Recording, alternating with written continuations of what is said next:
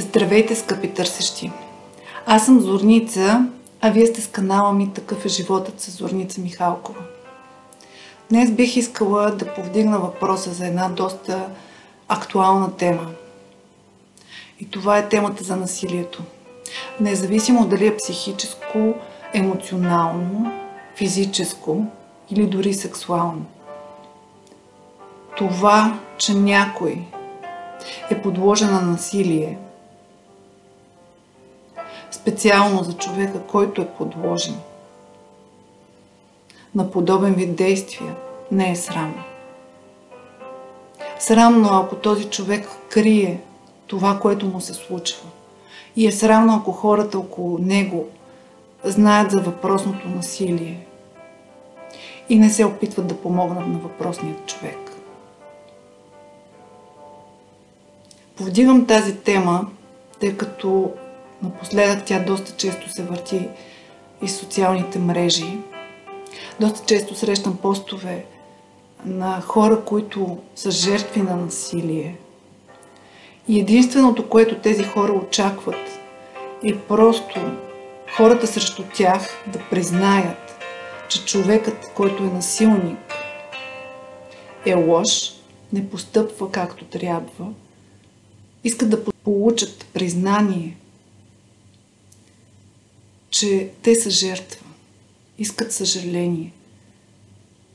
Но това, което в този случай трябва да се даде на тези хора, е не съжаление, не подкрепа в това да са жертви, а подкрепа в това да вдигнат глава, да признаят пред себе си, че са жертва на насилие и да се постараят да направят всичко възможно – за да приключи това.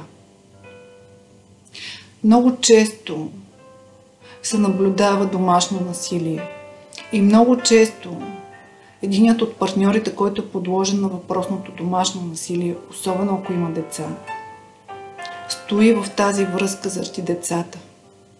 В този случай помислете за вашите деца. Какъв пример им давате и какъв модел на любов насаждате във вашите деца. Бъдете силни. Потърсете начини. Потърсете, ако е необходимо, професионална подкрепа. Потърсете подкрепата на вашите приятели, родители, роднини и се опитайте да се справите с този проблем. Справянето ще започне от там, като признаете, че проблем има. Справянето ще започне от там, като откажете да прощавате на насилника. Всеки път, когато има насилие и след това ви се извини, сподели ви, че няма да прави повече така, че не е знаел какво прави, че ви се извинява за всичко и от тук нататък такива ситуации няма да има. Вие самите, ако сте жертви на насилие, добре ще знаете, че това е ситуация, която се повтаря отново и отново. И не дейте да позволявате тези ситуации да ескалират до там, че за някои от участниците тази ситуация да е последна. Постарайте се да намерите силите в себе си, Постарайте се да намерите баланса, хармонията, да осъзнаете, че вие нямате нужда от такива зависими отношения. И защото вашият страх, вашата несигурност хранят вашият насилник. В повечето случаи насилниците са по-слабите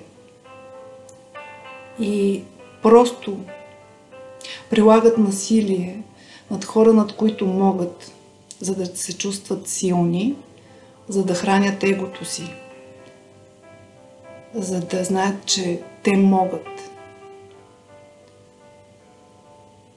Така че помислете, има ли ситуации във вашия живот, не само в къщи, но и навън, също така в работата ви, в отношенията ви с приятели, при които вие сте подложени на психически, емоционален или физически турмоз. И не позволявайте такъв турмоз да бъде прилаган и на деца. Дори това да не са вашите деца. Защото много често децата взимат пример от родителите си. И когато се чувстват недооценени,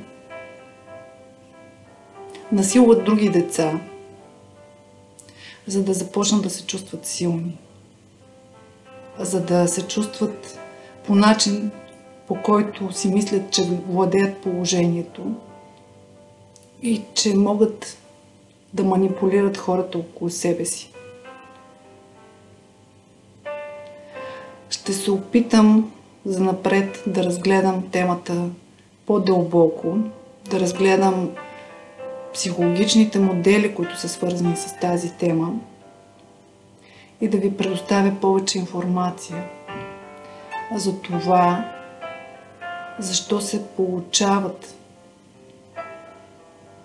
тези моменти на насилие. Благодаря ви и бъдете уникални.